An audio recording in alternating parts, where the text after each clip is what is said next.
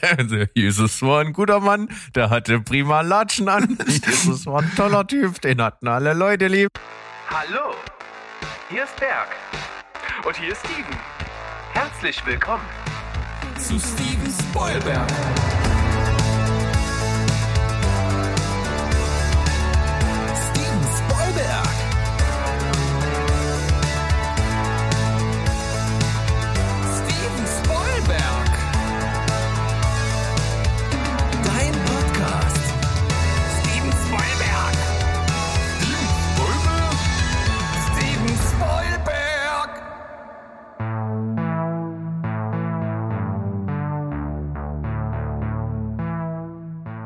Hi, die hohe Welt da draußen. Wir sind am Start. Steven Spoilberg heute nicht zum Donnerstag mit der Spezialfolge, sondern am Karfreitag. Und das ist, kommt nicht von ungefähr. Wir haben uns einfach gedacht, komm, Ostern müssen wir mal zelebrieren. Wir nutzen das zu einer gepflegten Stunde äh, reichlich blasphemischen Schabernacks. Und mit dazu ins Osterkörbchen habe ich mir hier den Sandro geholt. Halleluja und hallo, live hier vom Berg Sinai. Ich habe hier gerade irgendwie 13 so eine Gebote oder sowas bekommen. Ich muss mich erst mal reinlesen. Wartet mal ganz kurz hier. so eine ganz komische Aktion. Nee, sind nur 10. Sind heute nur 10. Ja, schade. Ja, ähm, hm. ich, hätte, ich, war- ich war jetzt verwundert. Ich dachte auch so, ne, 13, da hat vielleicht noch jemand was gefunden, was jetzt so allgemeingültig ist. Das Ja. kam doch, ah, verdammt, ich habe es vergessen. Es gab irgendwie einen Film, den ich vor kurzem gesehen habe. Da ging es auch irgendwie um vermeintlich elftes Gebot, was dann demjenigen äh, zu blöd war, das zu bringen, weil äh, er dachte, ne, Alter, da so so doof sind die Menschen nicht. Und es waren sie dann in dem Film doch. Kriegst jetzt nicht mehr zusammen, was es war. Ja, es ist halt eine Unglückszahl und, und äh, wir reden ja heute über jemanden, der nicht, also zum gewissen Teil seines Lebens nicht unbedingt, äh, unbedingt äh, vom Glück verfolgt war. Ne? Nee, nee. Aber ähm, wir haben heute also die zehn Filme mit Jesus und man muss wirklich sagen, ich habe so gar keine Ahnung. Ich bin religiös absolut desinteressiert, das muss ich auch dazu sagen. Ich, ich nutze diese Sache hier mitnichten für irgendwas Ernstes, sondern ich habe mich wirklich hier komplett mit meinen Beiträgen für diese Liste sowas von durchgemogelt. Also äh, das, das ist ja eine Frechheit schon, was ich hier drin habe als Filme mit Jesus. Aber äh, sei es drum, das, dazu ist die Folge heute hier da. Und bevor wir so richtig einsteigen, habe ich so gedacht, ich hol dich und auch die Leute, die uns hier zuhören, so in, in so eine Osterstimmung rein. Und äh, da habe ich mir ein kleines Spiel ausgedacht. Und das ist ein Quiz, welches du nicht verlieren kannst. Du kannst nur gewinnen. Das bezweifle ich erstmal ganz, ganz zu Beginn mal, aber wir werden mal sehen. Mal, mal gucken, ob du es einlösen kannst oder ob ich es einlösen kann. Ja, es ist nämlich im Grunde genommen, stelle ich dir fünf Fragen und du kannst die Antworten eigentlich nicht wissen. Du kannst sie nur erraten. Und ich finde, äh, je mehr du anfängst, wie deine Gedankengänge für die Antwort sind, äh, zu beschreiben, desto unterhaltsamer kann das hier, glaube ich, werden. Und zwar ist es nämlich so, wir haben da vor einiger Zeit zu irgendeinem Ostern letztes oder vorletztes Jahr schon mal hier bei Steven Spielberg drüber gesprochen. Es gibt ja das Osterfest und da gibt's den Karfreitag und der gehört ja zu den stillen Feiertagen, ebenso glaube ich wie der Ostersonntag. Wie das genau aufgeteilt ist, fragt mich nicht, nagelt mich nicht fest. Es ist auf jeden Fall so, dass es eine Liste gibt, die wird übrigens von der unglaublich eloquenten FSK herausgegeben, ja, wo man jede Entscheidung nachvollziehen kann. Ähm, so auch bei dieser Liste von ungefähr über 700 Filmen, die an diesen Tagen nicht gezeigt werden dürfen im Fernsehen.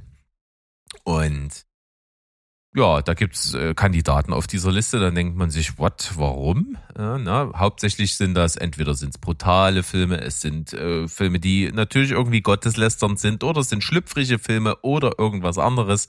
Weiß der Geier, manchmal kann man es nachvollziehen, manchmal nicht. Und äh, da das so schwierig ist, versuche ich mit dir jetzt ein bisschen Licht ins Dunkel zu bringen. Denn ich habe dir immer, äh, bei jeder Frage habe ich dir vier Filme zusammengestellt.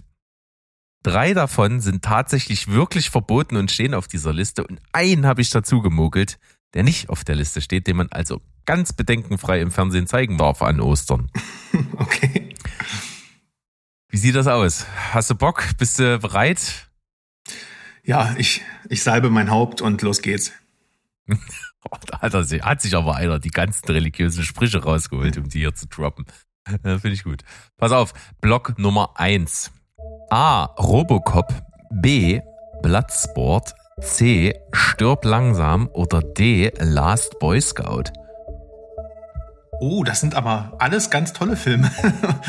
und, ein, und einen davon darf man nicht zu Ostern sehen oder einen davon darf man zu Ostern Umgekehrt, einen darf man sehen. Drei sind wirklich verboten. sehen. Ostern. Also, ähm, also Robocop, äh, ich liebe den Film.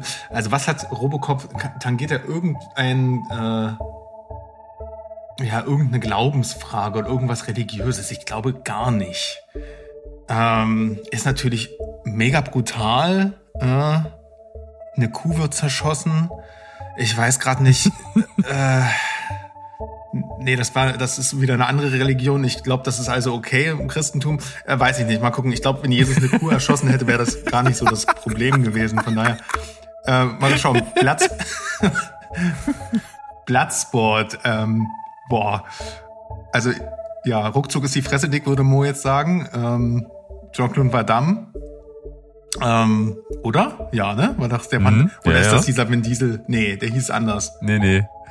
Das ist äh, irgendwas anderes mit Blood, Blood Rage oder Blood Out oder ach, nicht. Blood- Egal. Nee, Schnell woanders hin. glaube ich, hieß der.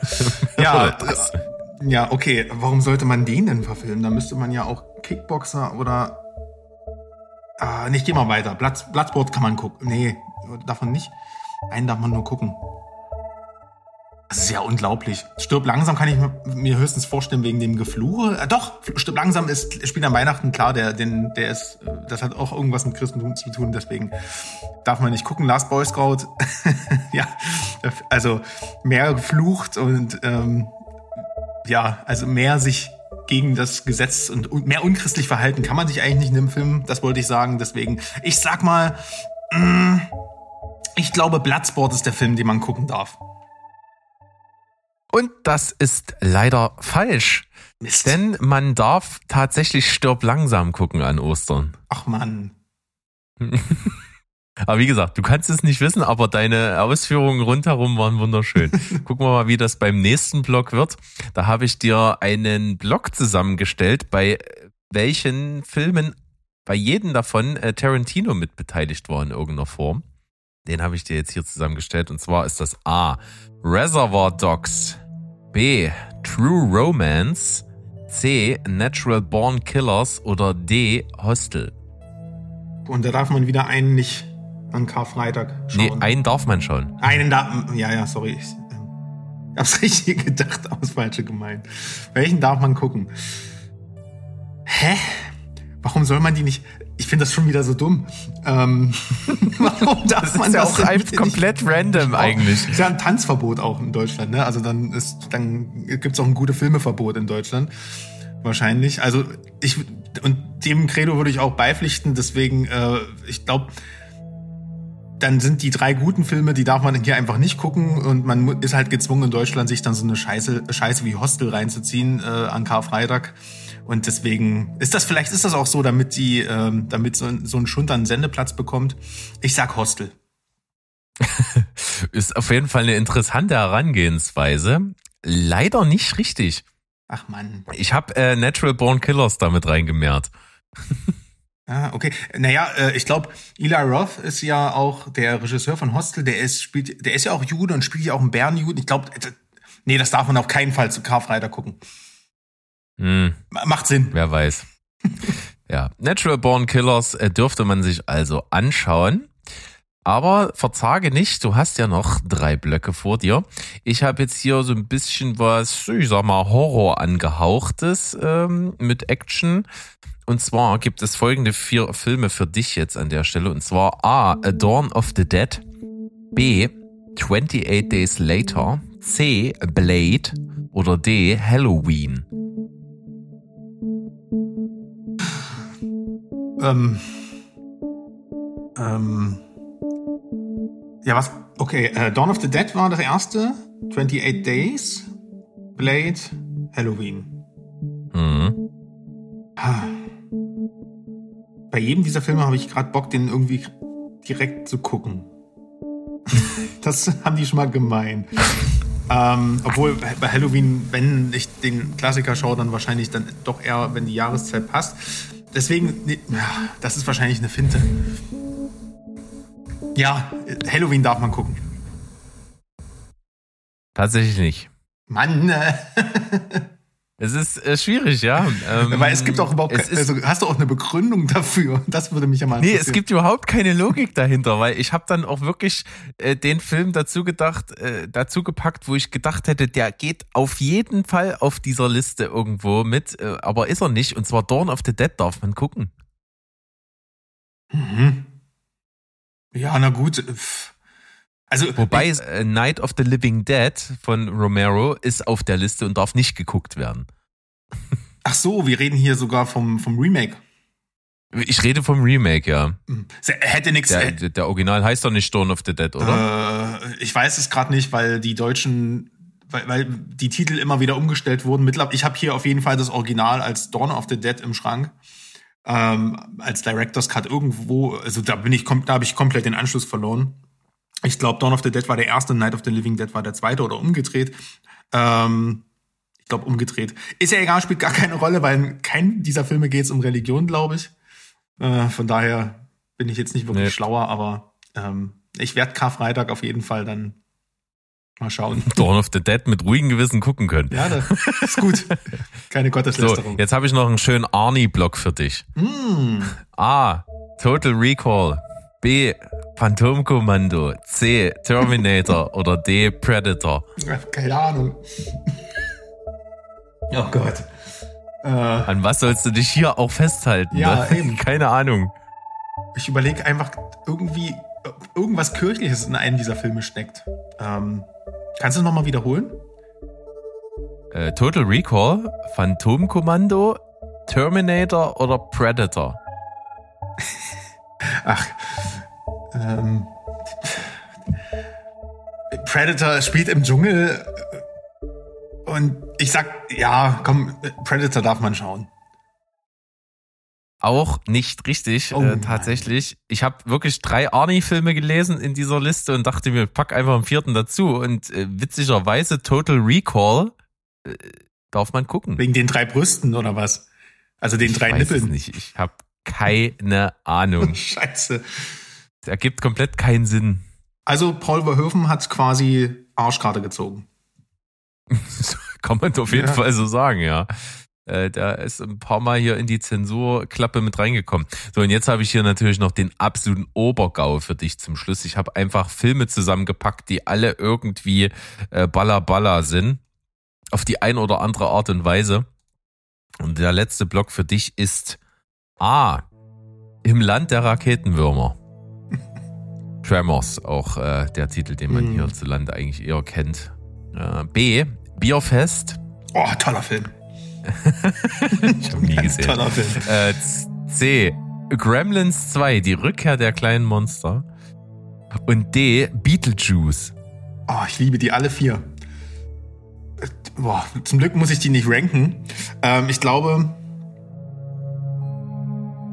Bierfest. Warum sollte man Bier. Also zu Karfreitag, wenn da was gemacht wird, dann wird doch da gesoffen. Ich weiß es nicht. Also Bierfest ist raus. Äh, nee, nee, Bier, doch, Bierfest darf man gucken, so.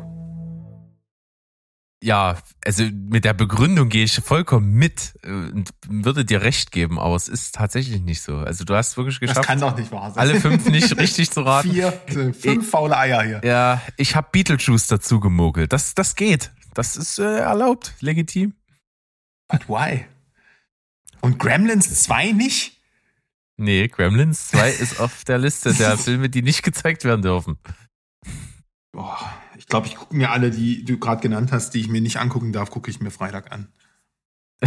Oh, da hast du aber einen guten Tag vor Auf dir. jeden Fall, oder aus jedem Blog nehme ich den besten raus, weil da waren echt schöne, schöne Klassiker dabei. Ja. Ich kann dir auf jeden Fall verraten und euch da draußen, ich mache dasselbe am Sonntag auch mit Mo nochmal. Habe ich natürlich nicht die gleichen, sondern äh, ich habe extra nochmal einen Blog mit fünf weiteren, also fünf weitere Blogs. Ja, wieder 20 Filme am Start, von denen man eigentlich sage und schreibe dann 15 wirklich nicht sehen darf. Und äh, nur fünf habe ich da reingemogelt, die erlaubt sind. Unglaublich. Das wird nochmal spannend. Also am Sonntag wieder einschalten. Wir haben ja so den kleinen ersten Block absolviert und ich glaube, dafür haben wir uns auf jeden Fall ein kleines Päuschen verdient.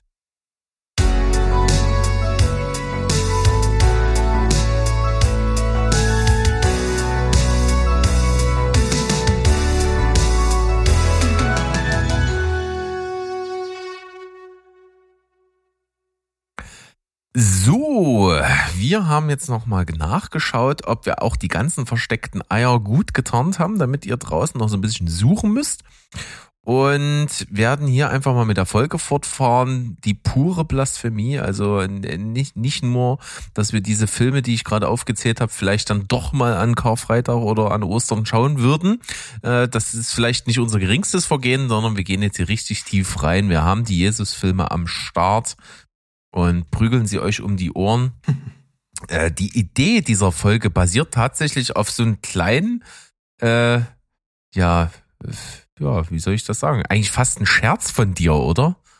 Eigentlich war es nur ein Scherz, ein Film auf der Liste, ähm, der, der erwartungsgemäß eigentlich auch eher weniger viel gut ist, wenn man sich zu Ostern anguckt, gucke ich tatsächlich gern äh, hier und da mal zu Ostern, ohne das jetzt irgendwie rituell zu betreiben, aber ähm, ja, und dann hatte ich euch einfach gefragt, machen wir ein Jesus äh, Top 10 oder ein Jesus Special und dann ist mir erstmal klar geworden, wie schwer das ist, Filme zu finden, in denen Jesus wirklich auch als Person vorkommt und nicht irgendwas Göttliches oder irgendwas Biblisches oder die Kirche, weil das wäre easy.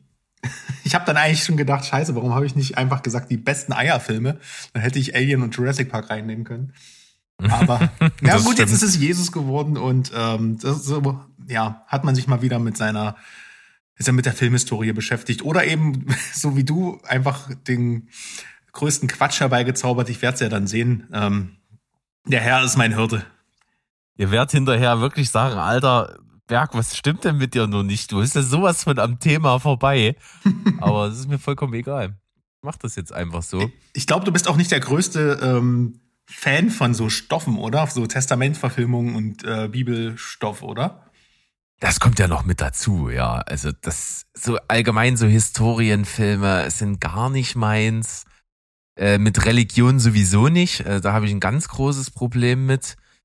Äh, ist aber auch manchmal so ein bisschen wie mit, wie mit Kriegsfilmen. Also ich finde halt auch viele Kriegsfilme, die ich gesehen habe, richtig, richtig gut, aber ich käme nicht auf die Idee, Alter, jetzt guck ich mir mal einen Kriegsfilm an. Ähm, das ist immer so, das muss man mir irgendwie vorsetzen und dann gucke ich das und wenn es gut gemacht ist, dann weiß ich das auch zu schätzen, aber es ist nichts, wo ich mich freiwillig aus eigener intrinsischer Motivation reinbegebe. Mhm. Ja, das erschwert ja noch. Das kommt ja noch zu der geringen Auswahl an Jesus-Interpretationen hinzu. Ähm, naja, aber nichtsdestotrotz, äh, wenn man mal ein bisschen kramt, dann findet man doch hier und da einfach mal eine Interpretation, die gar nicht so offensichtlich ist. Und ich glaube, da wird es heute einige hier geben. Bevor wir aber anfangen, wollte ich dich mal fragen, wir nehmen ja diese Folge hier sozusagen ähm, quasi am Mittwoch vor dem grünen Donnerstag auf. Und weißt du eigentlich, warum das so, äh, also weißt du eigentlich die Geschichte, wie das da so verlief? Also was am grünen Donnerstag passiert ist, Karfreitag und warum das eigentlich so heißt, Karfreitag?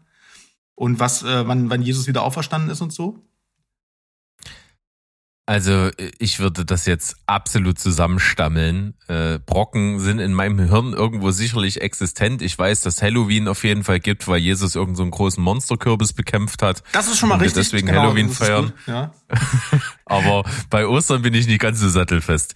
Äh, erleuchte uns gerne. Ja, ich will das, ich kann das auch um Gottes Willen gar nicht äh, so so tiefgehend. Äh, dann will ich will ich gar nicht wiedergeben. Ich weiß nur äh, auch aufgrund jetzt der Thematik mit den Filmen, auch mit denen ich mich beschäftigt habe. Also Gründonnerstag ist sozusagen der Tag, an dem das Abendmahl stattfand, äh, stattfand, was man ja kennt. Das hat es ja auch in die Popkultur geschafft in verschiedenen äh, äh, ja, Interpretationen. Und Karfreitag ist halt wirklich tatsächlich abgeleitet von ähm, dem Wort äh, aus dem Hebräischen irgendwie Klage, Elend oder Trauer. Also es ist eigentlich lustig. Deswegen ähm, möchte ich, wollte ich das kurz erwähnen, dass wir diesen Tag so zelebrieren.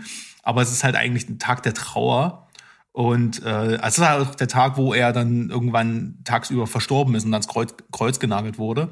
Und äh, am ja, Ostersonntag feiern die guten alten Christen ja die Auferstehung von Jesus. Da ist der Typ schon wieder ne, putzmunter gewesen. Quasi invertiertes Festival-Feeling. Ne? Total zu Sau gemacht am Freitag und Sonntag ist er wieder total entspannt, frisch geduscht aus der Höhle gekommen. Ja, kam auch wie Kai aus der Kiste, so völlig, völlig wie aus dem Ei gepellt und deswegen auch Eier an Ostern. Ah, jetzt verstehe ich's. Genau, richtig. Super. Da ist die Brücke doch noch geschlagen. Sehr schön. Prima, dann würde ich mal sagen, wir steigen in unsere Liste mit zehn Filmen oder vielleicht nicht Filmen. Ich warne schon mal vor. Oh je, oh je, oh je. ein ähm, und muss ja auf jeden Fall dazu sagen, wir haben uns vorher abgestimmt, denn wir haben wirklich mit Ach und Krach 10 zusammengekriegt. Und nicht mal selber. Nicht mal alleine. Wir aus eigener Kraft, wir beide, wir hätten es vielleicht gar nicht hingekriegt. Wir hatten einen göttlichen Helfer. Später mehr dazu. Genau, aber da- dazu später mehr. Und ich würde einfach mal sagen, fang doch mal mit deinem Platz Nummer 5 an. Ja, also erstmal möchte ich noch äh, einen Honorable Mention toppen, die ich nicht mehr geschafft habe zu gucken, aber ich hätte voll Bock gehabt. Äh, es, gibt, äh, äh, es gibt einen Film namens Boxing Jesus. äh, kurze Inhaltsbeschreibung, Komödie von Stefan Jäger mit Claudio ir irgendjemand. Jesus ist wiedergeboren als Boxer und natürlich stellen sich ihm auf der Suche nach seinem Schicksal tausende Hindernisse in den Weg. Er wird in eine psychiatrische Klinik eingeliefert und dort festgehalten. Die Ärzte der Klinik glauben nicht an Jesus und so weiter. Also es, es ist quasi ein, ein Sportdrama, in dem Jesus als Boxer wiedergeboren wird. Das habe ich leider nicht geschafft. Der Film ist von 2001, aber er sei hier mal aufgrund seiner lustigen Synopsis mal genannt. Vielleicht äh, kennt den ja ein oder andere von euch oder würde den hier sonst schmerzlich vermissen, weil es scheint ein Meisterwerk zu sein. Das klingt auf jeden Fall sehr schwer danach. Ja, denke schon. Also eine äh, Ehrennennung quasi mal vorweggeschoben. Aber mein Platz 10 ist tatsächlich ein Film, mit dem ich sich ja ein bisschen stänkern wollte in der letzten äh, CCC, die wir aufgenommen haben. Aber, aber ich habe es mir dann gespart, weil damit ich kl irgendwie kläglich diese Liste zusammenbekomme und mir eingefallen ist, ja, Jesus spielt eigentlich eine Rolle. Und es geht um einen guten Mann äh, aus Holland, den wir schon mehrmals genannt haben, also beziehungsweise du in dem Quiz. Und zwar geht es um Paul Verhoevens äh, Benedetta, ein Film, der grandiose Null Punkte bei dir bekommen hat. Und ähm, nach der Sichtung kann ich sagen, so richtig verstehe ich es nicht, aber ein bisschen schon. Kannst du vielleicht noch mal Also- ganz kurz in ein oder zwei Sätzen sagen, was du von dem Film hielst? Ich, also ist, ich war schockiert, was das für eine Scheiße ist. Es ist natürlich die Thematik einfach, ne, die, die bei mir nicht ankommt. Und ich verstehe den, die Religionskritik an diesem Film und die kann ich auch nachvollziehen. Aber wenn man eine Kritik anbringt und sich derselben Mittel bedient, dann finde ich das halt einfach nur beknackt. Und wenn ich so Szenen habe wie zwei in, in der, im, im, äh, im Chor singen und die andere, die eine der anderen Finger in den Arsch steckt, dann ist das nicht der Gipfel der Beklopptheit in diesen Streifen. Ähm, Das mag wohl sein, aber worum, ja, worum geht's eigentlich? Äh, Benedetta ist ähm, zu Beginn noch, ein, ja, ich glaube, so ein neun-, zehnjähriges Mädchen oder so. Die, äh, und die ist ganz, ganz fromm. Und äh, die, die betet zu Maria und äh, will halt einfach nur Nonne werden. Und äh, Jahre später hat, hat sie dann schließlich auch Visionen von Jesus entwickelt. Äh, Also kommt dann auch in ein Kloster natürlich äh, und dort entwickelt sie dann halt auch so im, im Schlaf Stigmata an den Händen und Füßen und verkündet die Botschaft von ihm. Ähm, und das passt der äh, Äbtissin, gespielt von Charlotte Rampling, ja gar nicht. Die ist dann irgendwie auch, obwohl sie halt im Prinzip die Vorgesetzte dort ist, äh, ist sie halt sehr skeptisch, äh, ähm, weil sie halt schon alles in ihrem Leben gesehen hat. Und ähm, ja, das dann dreht sich das Leben von Benedetta nochmal auf den Kopf, als dann halt sie ähm, so eine E- Ex-Hure quasi dort Bartholomea aufgenommen wird das, äh, und auch Nonne wird. Und äh, sie dann halt eine Liebesbeziehung miteinander entwickeln, die halt auch sehr, sehr explizit in dem Film gezeigt wird. Und ähm, ja, ich finde, das ist ein ziemlich typischer Verhoeven. Die erste Hälfte ist äh, ja eher so eine queere Liebesgeschichte, und hat einige Trash-Anleihen. Also ich musste tatsächlich auch ab und zu mal lachen.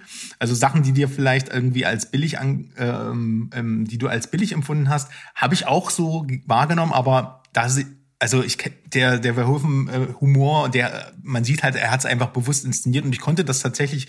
Ähm, es hat mich zumindest gut unterhalten, aber war jetzt auch nicht beson ähm, sonderlich ähm, virtuos inszeniert oder so, ne?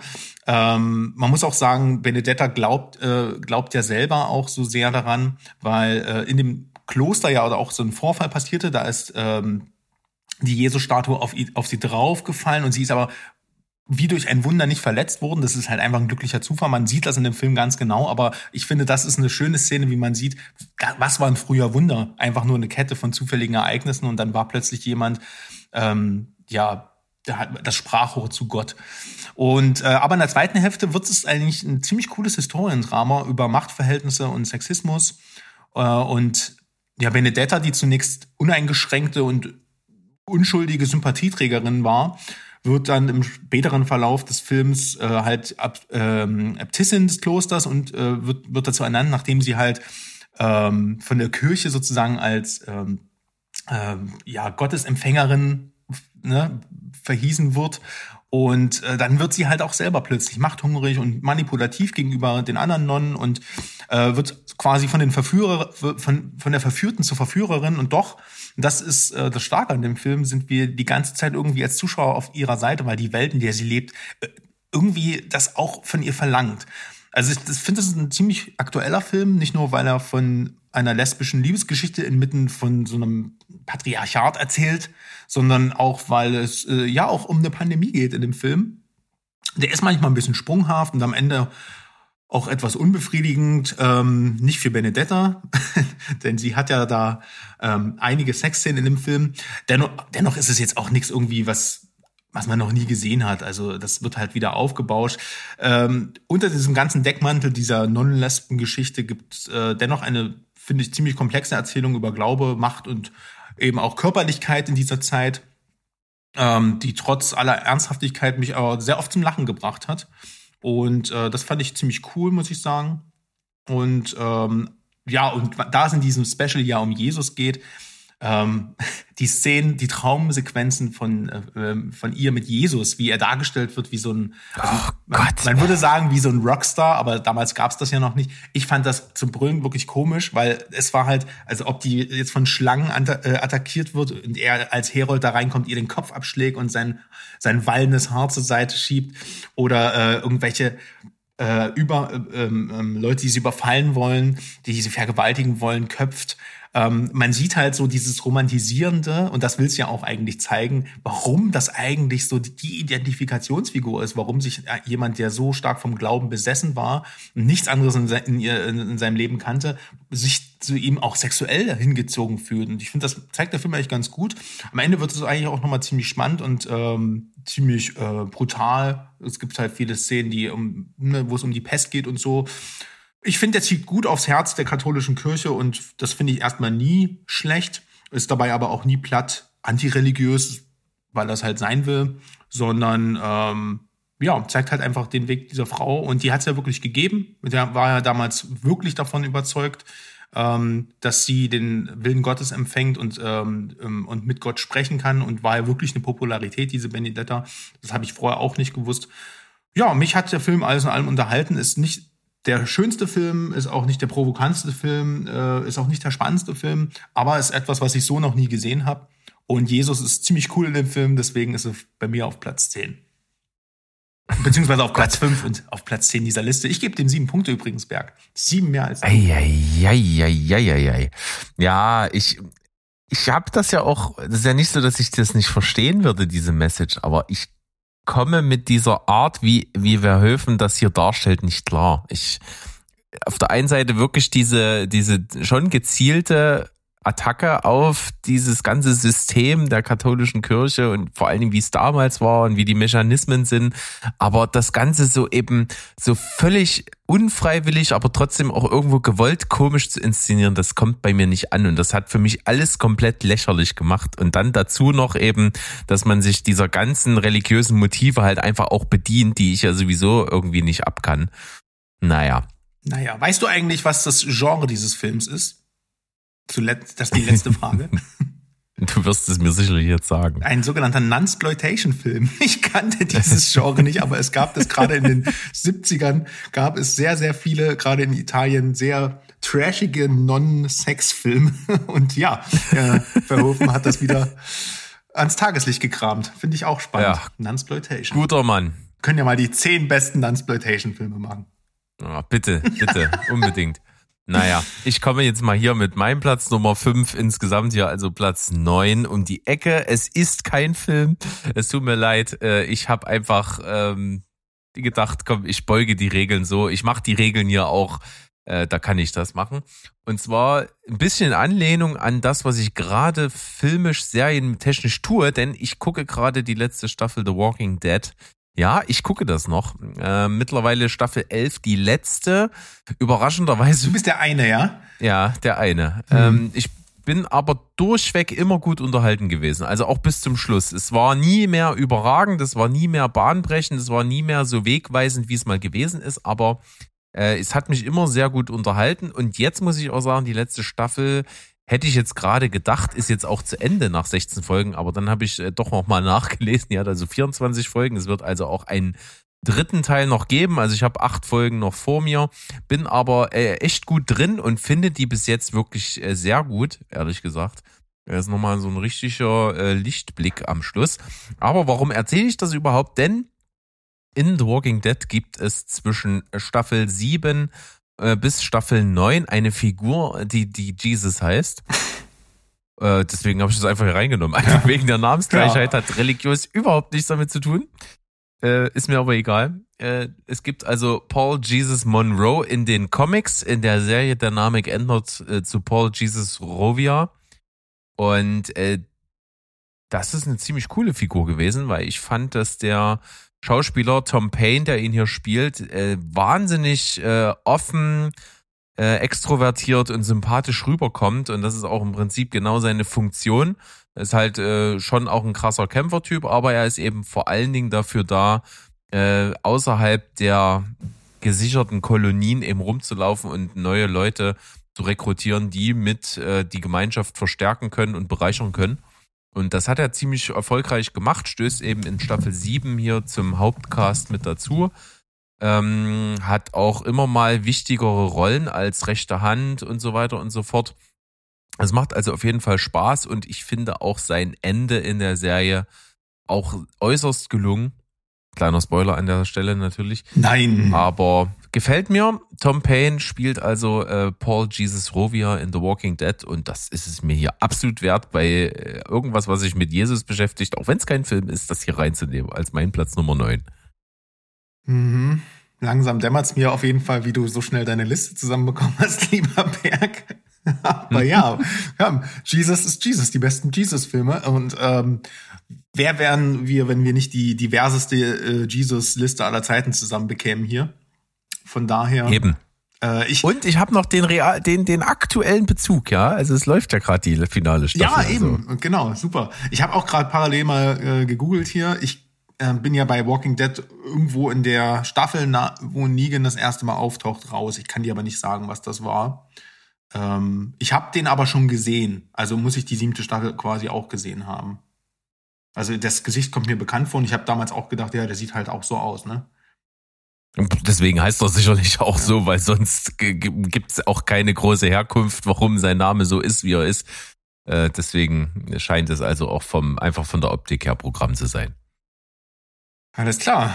Ja, was soll ich dazu? Ich kann leider nicht viel dazu sagen, aber ich finde es gut, dass du ähm, Walking Dead hier in der Jesus-Folge gepackt hast. Also ich denke, das spricht für Qualität. So sieht's aus. Dann ähm, versuch das Niveau einfach anzuheben mit, mit deinem Platz Nummer 8 in dem Fall. Ja, mein Platz Nummer vier ist sozusagen, ja, auch ein, kennt man auch, äh, ist, ist durchaus bekannt äh, als kleines, so ein, so ein Indie-Projekt von 1959. Ähm, nennt sich, Augenblick, ich habe vergessen, ich muss das mal ablesen bei diesen, bei diesen, ach, Ben Hur, Ben Hur, ja, genau, ja. Ach, so unbedeutend in der Ja, ist so ein, Filmgeschichte. ähm, so ein Filmchen, äh, nee, Quatsch, äh, ist natürlich äh, absolutes Meisterwerk, Filmgeschichte geschrieben, äh, um es kurz, äh, ja, um es vielleicht kurz zusammenzufassen, dreieinhalb Stunden ist der Film lang, äh, kam 1959, wie gesagt, in die Kinos, hat mehrere Rekorde gebrochen, äh, hat damals 15 Millionen Dollar gekostet. Das ist unglaublich, wenn man sich, wenn man sich das vorstellt. So. Und der, äh, der Film, der ist ja so opulent. Also du hast ja wirklich Bilder mit tausenden Statisten und echten Sets, was die damals einfach an Budget aufgewendet haben für solche Filme. Ähm, also zählt zu, immer noch zu den aufwendigsten Produktionen der Filmgeschichte, äh, hat dann 74 Millionen Dollar eingespielt. Ich habe das jetzt nicht inflationsbereinigt mal irgendwo nachgelesen, aber das ist äh, gilt auch als einer der erfolgreichsten Filme aus dieser Ära. Er hat 13 Oscars, er hat 11 Oscars bekommen. Ich habe es halt irgendwie mit der 13, ich weiß auch nicht. Ähm, hat, das haben ja später nur Titanic und Herr der Ringe Rückkehr des Königs wiederholt. Also man könnte schon sagen, du würdest glaube ich sagen, ist ein Brett. Und Ist ein Beritt. ja, und diesen Film habe ich halt, ich hatte mal irgendwann in meinem Leben so eine, ähm, ich weiß nicht, so anbrechendes Teenie-Alter, irgendwo in der Zeit so zwischen Gladiator und Troja. Äh, als ich die Filme im Kino gesehen habe, hatte ich so einen Historienfilm, ähm, so eine absolute Historienfilmbegeisterung und habe mir alles angeguckt. Und da war auch, also, also im Free TV damals noch, kam irgendwie auf Kabel 1 mit Werbung, ging der dann halt wahrscheinlich fünf Stunden. Habe ich durchgezogen. Ähm, Ben Hur habe ich dann zwischenzeitlich auch nicht mehr gesehen und ich wusste auch gar nicht mehr, dass äh, Jesus drin vorkommt. Ist mir jetzt erst beim Recherchieren für diese Folge wieder eingefallen. Deswegen, äh, ja, deswegen machen wir ja auch sowas, um auch eure Hirnzellen wieder aufzufrischen. Ich weiß nicht, ob ihr das äh, noch im Kopf habt, dass Jesus eine gar nicht so unwichtige Rolle in Ben Hur spielt. Ähm, Berg, wie ist das, bevor ich noch weiter über den Film rede? Hast du den gesehen? Und wenn ja, wusstest du noch, dass Jesus drin vorkommt? Ich wusste es nicht, weil ich ihn nicht gesehen habe. Perfekt. Nee, habe ich tatsächlich noch nie getan. Ich habe noch nicht so die wahnsinnige Faszination in meinem Leben für Sandalenfilme verspürt. Das muss ich sagen. Also kann man ja weitläufig auch als solchen bezeichnen. Ja. Da habe ich, glaube ich, große Bildungslücken. Also eben dieser äh, Spartacus oder ähnliche Filme, die in so einem Setting spielen, habe ich, glaube ich, alle nicht gesehen. Auch den, die von dir genannten äh, Troja auch nicht.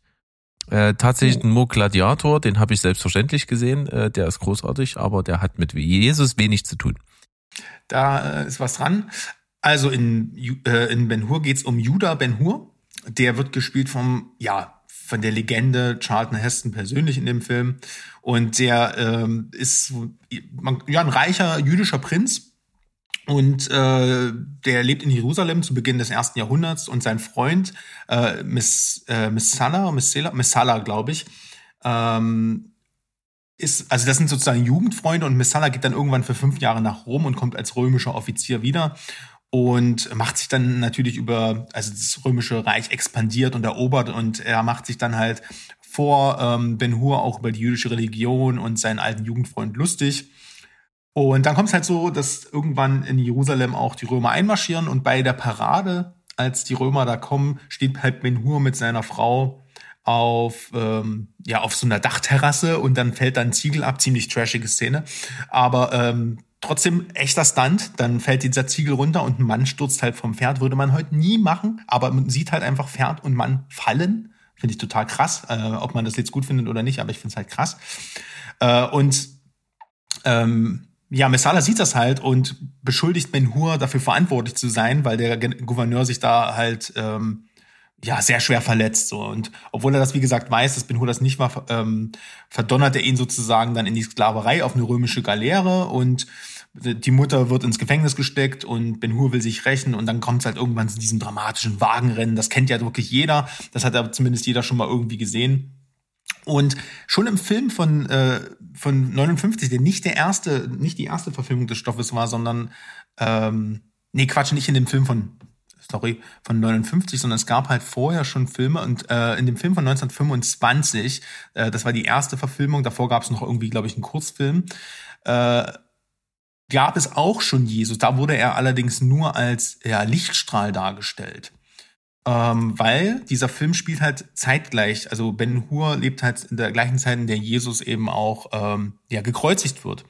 Und ähm, so zeigt auch der Beginn des Films, und dann dämmert es mir auch nämlich wieder die, äh, die äh, Heiligen Drei Könige und alles, was dazugehört. Die Scheune, den Prolog, ist, ist halt komplett ähm, die Geburt Jesu. Und auf dem Kreuzweg ähm, Ach so, und dann als, als Ben Hur in die Sklaverei verkauft wird ähm, und, und nichts zu trinken bekommt, da kommt ein, ja, so ein Typ in einer Jesuskutte, man sieht nicht sein Gesicht und reicht ihm dann Wasser. Und halt auf dem Kreuzweg, als äh, Jesus dann gekreuzigt wird am Ende des Films, äh, Spoiler, egal, äh, dann ist es nämlich Ben Hur, der Jesus bei der Kreuzigung hilft und Wasser reicht und es ähm, wird aber von einem römischen Soldaten weggestoßen. Äh, und Ben Hur ist dann bestürzt, Zeuge von Jesus Kreuzigung zu sein und kommt dann am Ende auf seinen, ja, ich, ja finalen Glaubensumschwung und äh, verliert seine Wut und seinen Zorn. Und das ist sozusagen seine Läuterung, weil Jesus die ganzen Schmerzen und alle die Qualen auf sich genommen hat, verliert er seine, seine Rachlust. Und deswegen ist Jesus hier tatsächlich omnipräsent äh, in der Story, auch wenn er hier nicht vorkommt. Und hier haben sie es so gelöst, dass man halt immer einen Schauspieler sieht, aber nie sein Gesicht. Aber halt diese, das ist sein typisches Outfit, sage ich jetzt einfach mal. Ähm, ich kann sagen, der Film ist sichtlich aus der Zeit, aber immer noch super opulent. Es gibt da eine Seeschlacht und so super süß mit Miniaturen und trotzdem denkt man sich die ganze Zeit, Mann, wie haben die denn das gemacht und wie viel Zeit und Geld ist da reingeflossen? Ähm, kann man sich auf jeden Fall mal angucken. Ich finde, Ben Hur ist jetzt äh, auf jeden Fall ist ein Meisterwerk für sich selber äh, der Filmgeschichte und äh, definitiv auch ein guter Jesus-Film und deswegen mein Platz 4. Das ist an dem Plot und dann auch an der Erzählung schreit ja alles Monument. Und das ist richtig, Filmgeschichte. richtig kurz gefasst, aber das Ding geht, wie gesagt, auch fast vier Stunden. Ne? Naja, da haben sie also genug Zeit, um diesen Status zu zementieren. Das ist doch was. Ja, mal gucken, ob ich mir den irgendwann mal angucke. Vielleicht, wenn ich mal besonders viel Sitzfleisch übrig habe. Naja, nehme ich mir ein paar, nehmt euch ein paar Ostereier und dann zieht euch das Ding rein. Da habt ihr den langen Atem. Würde mich mal interessieren, ob man den zu Karfreitag schauen darf. Hm. Äh, das warte, ich kann das äh, live hier äh, rausfinden. Ich habe die Liste ja. Ich brauche die ja bloß mal kurz durchgucken. Soll ich so lange einen Psalm vorlesen? Oder schaffst du es schnell? Oh ja, bitte. Oh Gott, nein, scheiße. Ich habe ich hab sogar eins im Kopf. Ich habe sogar eins im Kopf. Und, äh, und zwar Psalm 23 ist das. Der Herr ist mein Hirte, mir wird nichts mangeln. Er weidet mich auf einer grünen Aue.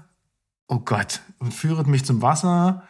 Äh, er leitet mich auf dem rechten Pfad. Irgendwie treu, getreu seinem Namen muss ich auch wandern im finsteren Tal. So fürchte ich kein Unglück, denn du bist bei mir. Dein Stecken und Stab trösten mich und irgendwann dann am Ende irgendwie, ich werde wandeln im Tal des Herrn immer da. Also so richtig kirchliches Sattelfest bin ich nicht, aber finde ich tatsächlich ein sehr schönes Psalm, muss ich sagen. Wunderschön. Hast du es aus irgendeinem Film so sattelfest drauf oder hat das eine andere Oh Herkunft? Gott, ich habe früher mal ganz schreckliche Musik gehört und zwar äh, gab es eine Band namens E Nomine, die haben Bibeltexte mit Techno äh, so gekreuzt und ja, das habe ich mir so als irgendwie elf, zwölfjähriger reingepumpt und das irgendwas ist hängen geblieben. Und das Geile war aber damals, Was haben denn diese Techno-Typen immer mit, mit, mit religiösen Motiven? Ey, es gibt ja auch Kombi Christ. Das weiß ich. Aber das Geile war damals, ich habe äh, dann später habe ich diese CDs mal wieder entdeckt, übelst off-topic, aber ich finde es super interessant. Und ähm, die Sprecher dieser Psalme, und da gab es später noch irgendwelche anderen Horrorgeschichten und sowas, sind alles deutsche Synchronsprecher. Und dieses Psalm hat der Sprecher von Robert De Niro gesprochen, das weiß ich halt noch. Deswegen ist es schon wieder interessant. Mensch, Mensch, Mensch. Das sind Parallelen hier vorhanden. Also, ich kann dich beruhigen. Du kannst ganz ruhigen Gewissens Ben Hur an Ostern gucken. Das ist absolut legitim. Mache ich mit zehn Gebote und äh, Cleopatra ein Triple Feature und dann ist der Tag um. Ei, ei, dann ist der Tag auf jeden Fall rum. Gut, dann geht's auf jeden Fall hier weiter im Text. Ich habe noch mal so ein kleines bisschen äh, das äh, Serien, äh, die Serien-Joker-Karte gezogen, aber äh, ich habe das Ganze natürlich noch ein bisschen geschickt so gemacht, dass es also wirklich ein Film auf dieser Liste jetzt bei mir ist. Bei mir ist es nämlich South Park the Movie. Oha. Wo holt Berg jetzt bei South Park the, the Movie einen Jesus her? Naja, äh, folgendermaßen habe ich mich beholfen. Ich wusste noch, dass Jesus eine ziemlich abgefahrene Figur bei South Park generell in der Serie ist. Also er kommt immer mal vor in Person und macht da irgendwelche abgefahrenen Sachen, die Jesus normalerweise nicht machen würde. Das fand ich schon immer ziemlich witzig und amüsant. Da gibt's also diverse Szenen, also kann man auch sich äh, gut bei YouTube einfach mal so einen Zusammenschnitt von allen Jesus-Szenen von South Park reinziehen. Äh, Das ist auf jeden Fall ziemlich witzig.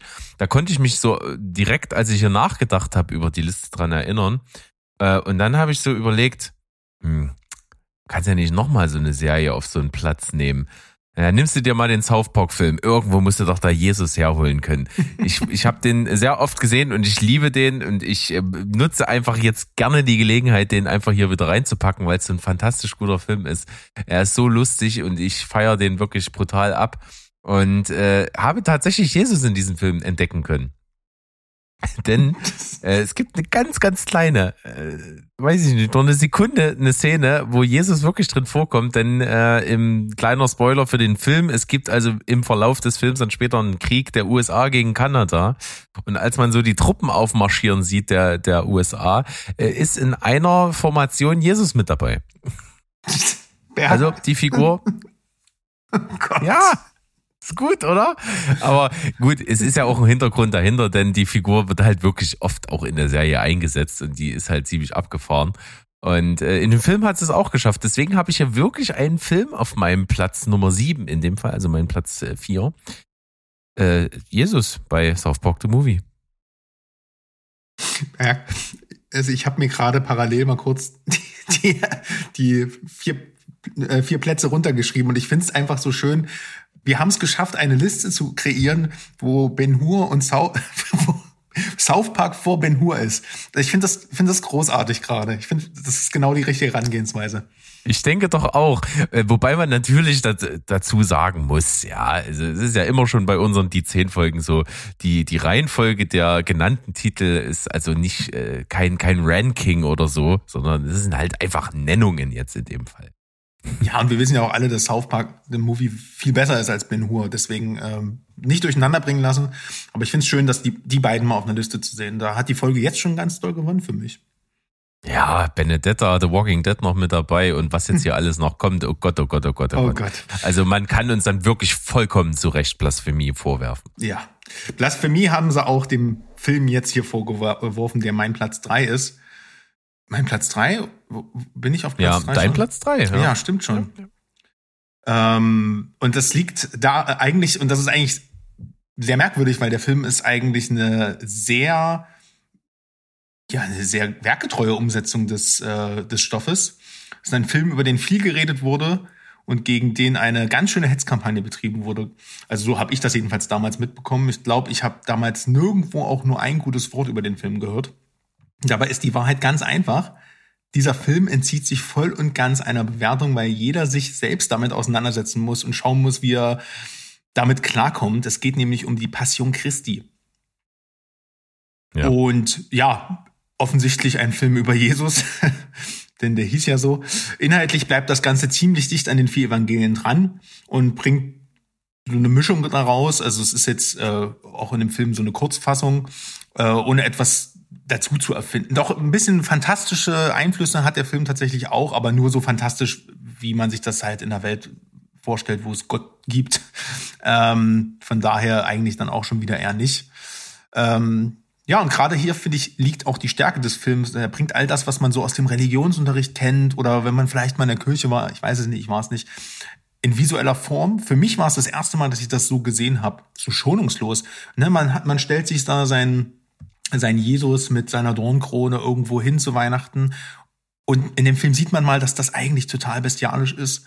Und äh, ja, also als ich damals in der Schule die, die Jesuskreuzigung und sowas, als ich davon gehört habe und als man das behandelt hat, äh, aber äh, dann, dann hat man das so hingenommen. Aber erst, ich finde, als ich diesen Film, den habe ich tatsächlich damals im Kino gesehen mit, äh, mit meiner Mom. Schönen Gruß, ich weiß, du hörst das. Ähm, dass diese ganzen Dinge so krass dargestellt wurden. Und das, das war für mich tatsächlich auch so ein total, also ein Kinoerlebnis, was ich nie vergessen werde. Und deswegen schaue ich den Film auch regelmäßig mal wieder. Ähm, unter anderem halt manchmal sogar zu Ostern, äh, weil als ich in dem Film saß, der ist wirklich saubrutal. Er zeigt in allerkleinster Torture-Manier, wie Jesus wirklich das Leid der ganzen Menschheit auf sich genommen hat. Und im Kino ist halt jemand auch weinend rausgerannt und so halb zusammengebrochen. Und das war für mich schockierender eigentlich als das zu sehen, weil ich habe das einfach nur als einen sehr, sehr, sehr brutalen Historienfilm so konsumiert. Äh, und aber jemand, der wirklich der wirklich an, daran glaubt, und der Film spricht sich ja nicht gegen Glauben aus, er zeigt halt einfach nur das, was in der Bibel steht. Ich glaube, der kann das nicht verkraften, ne? Und das fand ich halt tatsächlich ziemlich, ja, äh, ziemlich beeindruckend. Und darüber hinaus ist der Film halt auch ästhetisch unglaublich toll gemacht. Also, wenn er mal nicht blutet, hat er auch ähm, Jesus sehr schön in Szene gesetzt. Der ist von Mel Gibson übrigens, der kann was. Ich liebe auch sein Apokalypto. Und ähm, Tja, also wie gesagt, das mit der Dornkrone und mit dem, mit den, äh, mit den ans Kreuz nageln so aus den Details zu sehen, das hat schon manchmal so Anleihen auch von einem Horrorfilm. Und ähm, die ganze Visualisierung der ganzen bekannten Dinge, eine äh, auch, auch die Verurteilung da vor dem Stadtrat, wo Pontius Pilatus ihn dann halt schuldig spricht und so, das ist schon extrem ergreifend, toll gefilmt, sehr spannend.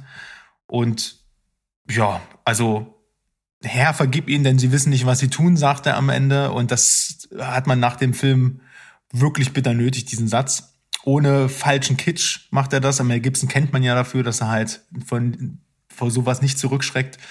Äh, zeigt er halt diese ganzen letzten Stunden in, ohne irgendeinen Zeitsprung also es, oder einen Ortswechsel oder irgendeine Montage. Wir sind die ganze Zeit einfach nur bei Jesus.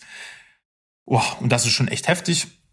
Aber insgesamt trotzdem muss ich sagen, vielleicht qualitativ der Film, der mir ähm, auf dieser Liste am, am besten gefällt, weil es ist unabhängig davon ein richtig toll gemachter Historienfilm. Also Passion Christi, wer, wer sowas nicht ab kann, großen Bogen drum machen, wer sagt, okay, pff, ich habe auch Hostel gesehen und es hat mich nicht gejuckt, der kann sich das wirklich mal reinziehen, weil als Film ist es wirklich ein krasses Ding.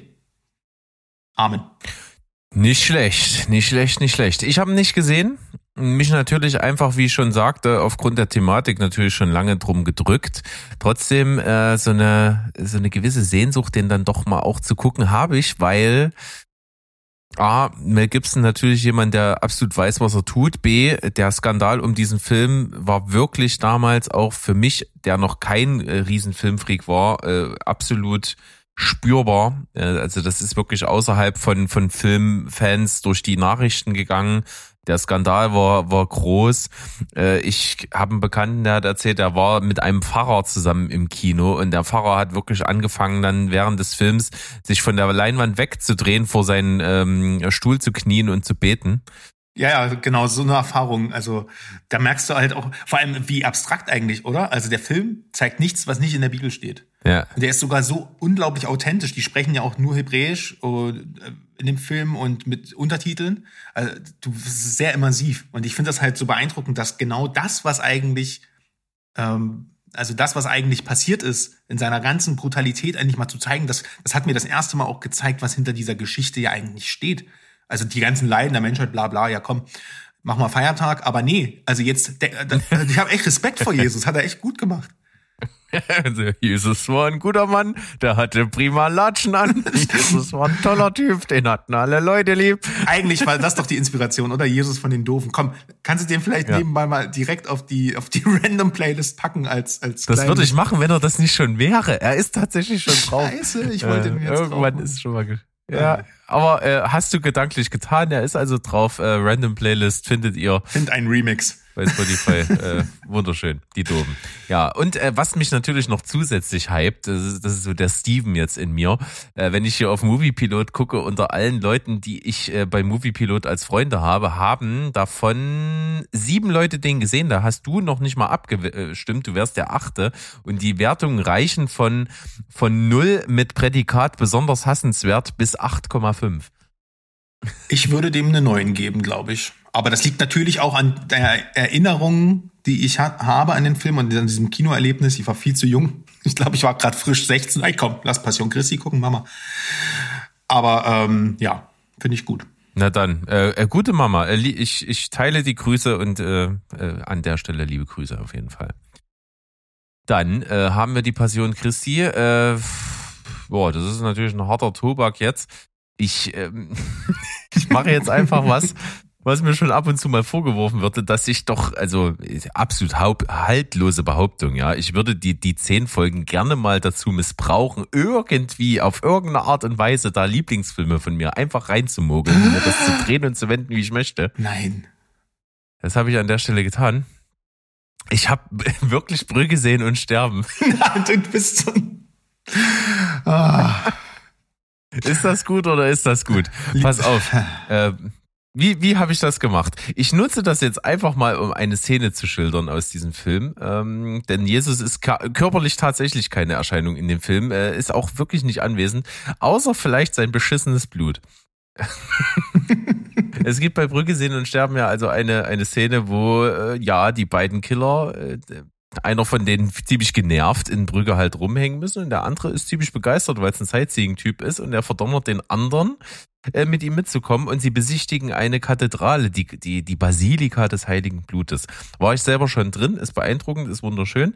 Ähm, Bei mir war allerdings äh, die Fiole mit dem äh, mit dem Gral, äh, den ein Ritter mitgebracht hat, mit dem beschissenen Blut Christi eben gerade nicht zugänglich, aber in dem Film ist sie es und äh, die beiden haben einen Dialog darüber, dass das doch jetzt äh, so besonders ist, weil dann eben ein Kreuzritter äh, die Fiole mitgebracht hat und die enthält das Blut von Jesus und das ist eben nicht vertrocknet und fest, sondern in Zeiten großer Spannungen der Weltgeschichte ist dieses Blut wohl angeblich wieder flüssig geworden. Also äh, religiöser Hokuspokus hin und her, Blut Christi ist da am Start und äh, das ist diese Szene auch und am Ende äh, sagt er zu seinem Kumpel, ja, also ich stelle mich jetzt hier in die Reihe und, und werde diese, diese Fiole berühren und sie wird mich auf meinen Wegen jetzt beschützen und so und, und du machst das auch. Und er sagt, muss ich denn? Und er sagt, nein, natürlich musst du nicht. Das ist ja nur das beschissene Blut von Jesus. Natürlich musst du nicht. Hm. Und äh, das ist eine Szene, die finde ich sehr gut, äh, gehört zu meinem Lieblingsfilm, hat was mit Jesus zu tun, deswegen hier bei mir auf der Liste. Berg, du bist so ein Player. Ja. Endlich, Ja. endlich deckt auch mal ein Podcast auf. Das ist das, was schon viele auch gedacht haben, dass Brücke sehen und sterben nämlich eigentlich die inoffizielle Fortsetzung von Passion Christi ist. Ja, also das, das ganze Blut kommt ja erst durch Passion Christi dort an. Deswegen, Das stimmt. ich also, das, das ist bahnbrechend. ja, Ja. das ist ja wirklich, das ist ein, das ist ein Sequel. Es ist auch vor allem einfach ein Jesus Uni äh, hier Cinematic Universe mittlerweile. Und ähm, finde ich, finde ich gut. Finde ich gut, dass du das erkannt hast und auch unseren Zuschauern hier so darbietest. Ja, finde ich auch. Und wir kommen jetzt einfach mal zu dem Punkt, wo wir natürlich auf die, auf die göttliche Fügung von oben hoffen und uns einfach mal hier Verstärkung reingeholt haben. Äh, unser lieber Steven hat natürlich auch noch zwei Filme beizutragen. Und das hat er ja, weil er jetzt stimmlich, sprachlich, gesundheitlich nicht ganz auf der Höhe ist, uns bloß per äh, Sprachbotschaft hier reingeschickt. Wir beide haben das noch nicht gehört. Wir würden das einfach mit euch zusammen jetzt einfach live tun. Steven hat zwei Beiträge am Start sozusagen. Unsere äh, jeweils Platz Nummer zwei in der Gesamtliste, also Plätze drei und vier kommen jetzt im Schnelldurchlauf vom Steven. Viel Spaß damit. Wir wissen nicht, was kommt. Äh, geben kein Gewähr, äh, hören auf eigene Gefahr. Die Furcht des Herrn ist der Weisheit Anfang. Hau raus. Oh, du bist aber heute gewappnet, ey. Gut, jetzt geht's los. In dieser Satire aus dem Jahr 1999 von Kevin Smith ist die Kirche in der Krise. Wow, ganz schön up-to-date der Film. Und modernisiert den ganzen Laden unter anderem mit einem Rebranding von Jesus und Kumpel Jesus. Der Mitgliederschwund soll durch einen Generalablass verhindert werden. Perfekt für die beiden Erzengel Bartleby und Loki, gespielt von Matt Damon und Ben Affleck.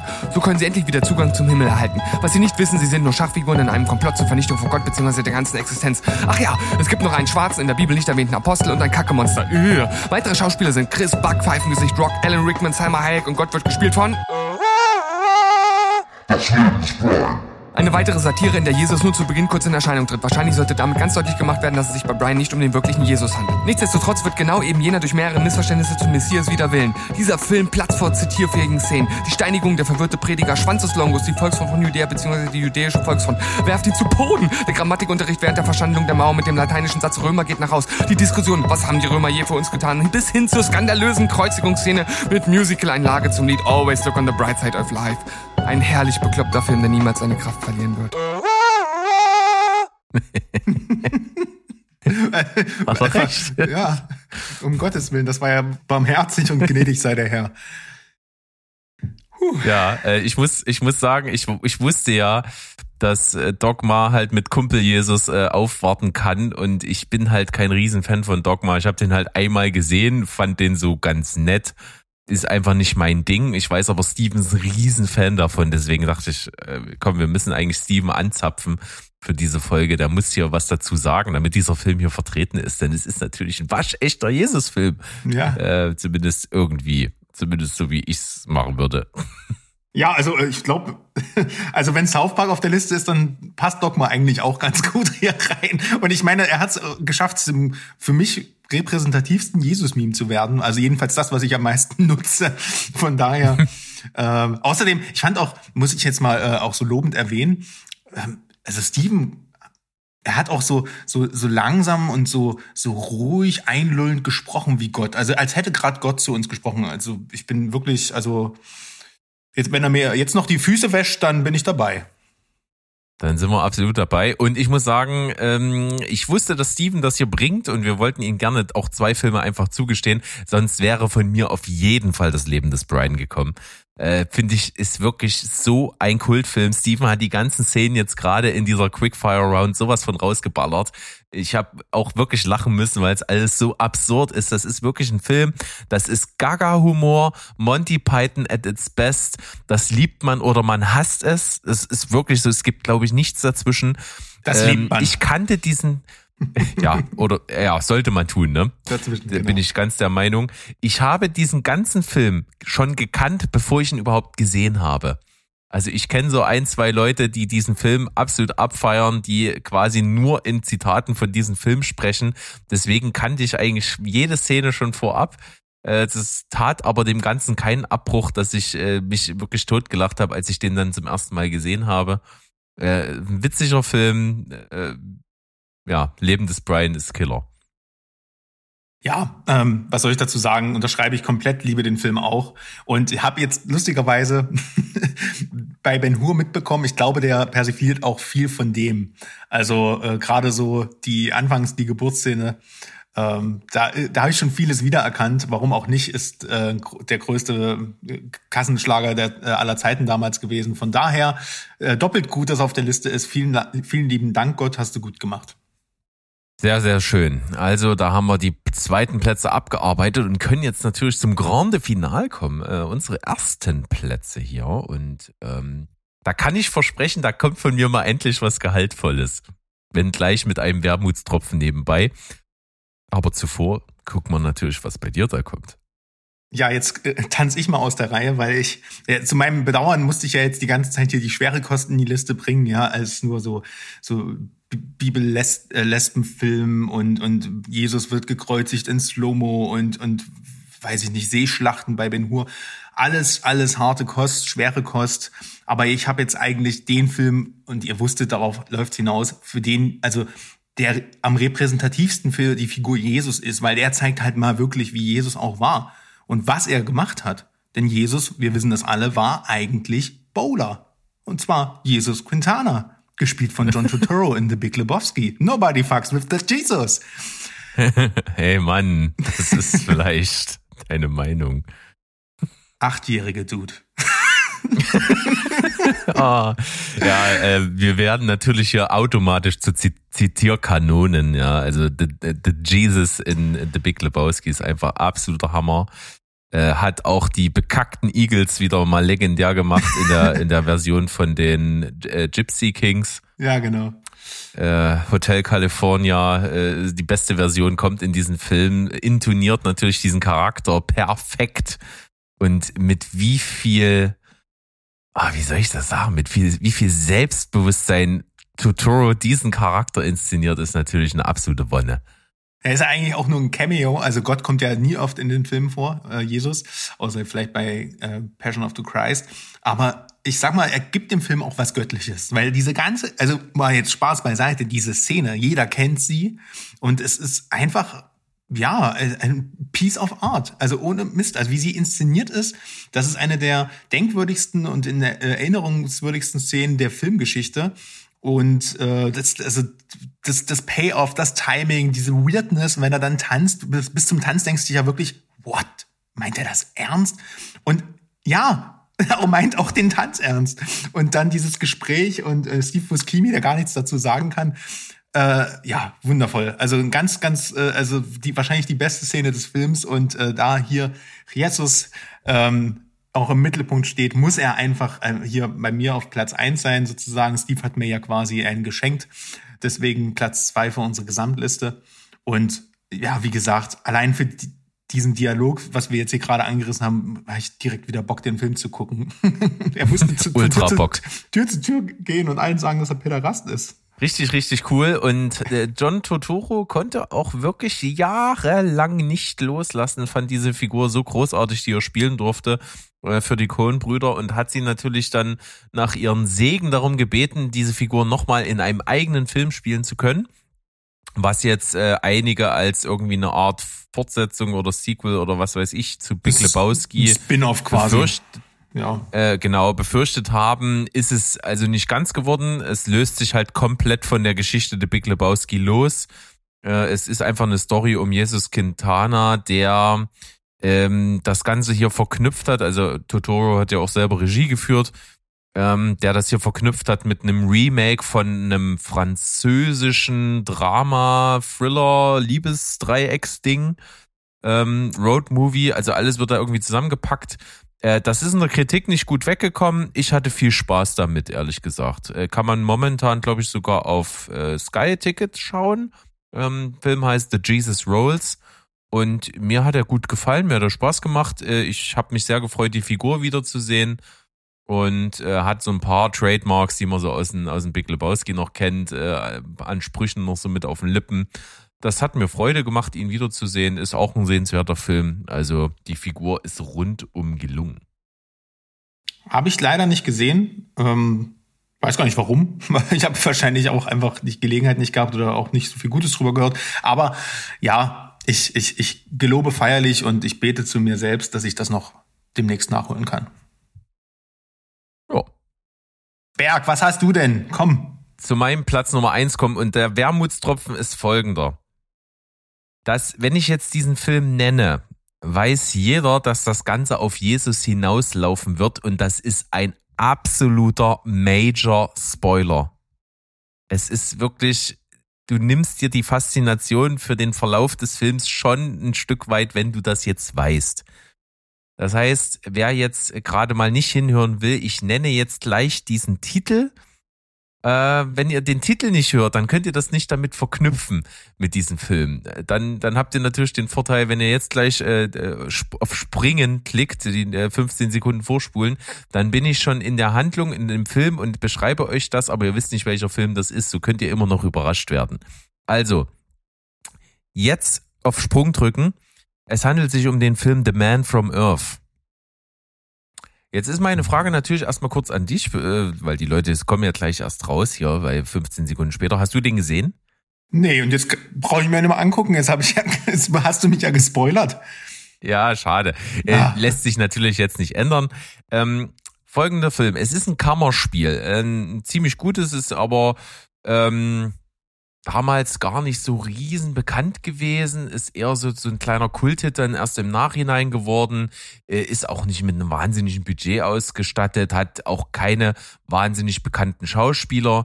Ist einfach dann irgendwie mal ein Kulthit geworden. Es ist also ein Kammerspiel, spielt nur in einer Hütte äh, die Handlung kriege ich gar nicht mehr so richtig zusammen. Es ist einfach so, per Zufall sind dort einige Leute in einer, äh, in dieser Situation dort gefangen, die kommen dort irgendwie nicht weg und die fangen an dann miteinander zu reden und einer ist dort, der so seine Lebensgeschichte erzählt äh, und den Leuten erzählt, er ist sozusagen äh, 14.000 Jahre alt. Also es ist ein, er sagt, er ist halt äh, ein Mensch, der schon 14 Ta- 14.000 Jahre lang auf der Erde lebt äh, und äh, die glauben ihm das natürlich alles nicht. Aber er erzählt halt Sachen, die nur jemand wissen kann, der eben zu diesen Zeiten und zu diesen Ereignissen gelebt hat, über die er berichtet. Äh, und ähm, das ist ziemlich interessant, weil du natürlich als Zuschauer am Anfang auch in der Rolle bist, zu sagen, okay, alles Blödsinn, was er da erzählt. Äh, Und es wird immer plausibler und es wird immer spannender und du hängst halt wirklich an seinen Lippen. Und der Super-GAU ist dann eben am Ende des Films, dass es darauf hinausläuft, dass er irgendwann den Elefanten im Raum anspricht und sagt, ja, ich bin Jesus. Er ist Mhm. quasi, äh, ne, und er sagt halt, das, was übermittelt wurde mit der Bibel und allem drum und dran, das ist natürlich äh, viel übernatürlicher Hokuspokus irgendwo rundrum gesponnen. Aber äh, im Kern ist es halt einfach richtig, weil er ist es. So, und er ist halt eben dieser Mensch, der nicht altert und äh, ja, am Ende ist er Jesus. Und das mag man dann glauben oder nicht. Äh, es ist auch sehr interessant, wie die Leute darauf reagieren, die mit ihm dort sind. Der bringt natürlich äh, ganze Weltbilder damit ins Wanken. Und das ist ein wirklich interessanter Film. Macht Spaß, den zu gucken. Hat äh, damals trotzdem eben unterm Radar recht gut äh, Nominierungen und Preise eingeheimst. Ist sozusagen ein waschechter Geheimtipp. Kann man definitiv so sagen. Und ich glaube sogar, ich gucke mal live, ich glaube, den kann man sogar irgendwo sehen. Gerade aktuell. Ich glaube sogar auf Disney Plus. Mensch, Berg, du enttäuscht mich ja jetzt. Jetzt muss ich mir ja doch noch was auf die Watchlist setzen. Nicht nur Stuss und Lieblingsfilme. Nee, nee, nee, nee, nee. Äh, also, Geheimtipp, schau da gerne mal rein. Ich wiederhole den Titel jetzt nicht nochmal. Äh, ist wirklich gelungen. Gibt es aktuell sogar kostenlos für, für jemanden, den es da draußen gibt, der gar keinen äh, Streamingdienst hat, kann man auf Netzkino gucken. Äh, ist ja, müsst ihr bloß mal am Anfang ein bisschen Werbung in Kauf nehmen, aber da kann man auch äh, ganz gute Filme gucken. Äh, ansonsten gibt's den auf Amazon Prime. Gerne zugreifen. Na Mensch, da schalten wir ein. Super. Richtig super. Und ich freue mich auf jeden Fall über jeden, der hier eingeschaltet hat. Und ich würde sagen, eine gute Zeit war garantiert heute. Es ist wirklich anders geworden, als ich es jetzt vermutet hätte. Ich habe natürlich gewusst, es wird ein ziemlich groß, großer Stuss. Aber es ist eine tolle Mischung aus Stuss, Unterhaltsamkeit, äh, man lernt was, man hat äh, historische Sachen mit drin gehabt. Ich fand das wunderschön heute. Ja, ich fand das auch toll. Es hat wirklich Spaß gemacht, einfach mal so ein bisschen äh, über Jesus in allen seinen Facetten äh, ja zu erzählen, ob das jetzt historisch war oder eben auch wie es die Popkultur, wie es in die Popkultur abgefärbt hat, denn das ist es nun mal auch. Ne? Jesus ist ja irgendwie auch ein Popstar und ähm, ja, wenn euch so eine ähm, ja doch etwas in, äh, lustigeren Folgen ne, und äh, vielleicht auch mal ein bisschen äh, lockeren Aufarbeitung von solchen Themen. Wenn euch das Spaß macht, dann haut das doch mal bei uns auf dem Discord-Server. Aber vergesst bitte nicht, richtet nicht, dann werdet auch ihr nicht gerichtet. Was für ein Schlusswort, da können wir ja nur noch verlieren mit unserer typischen Floskel. Tschüss, ciao und goodbye. Bleibt glaubensfrei. Rinja. Herzlich willkommen Zu Steven Spoilberg.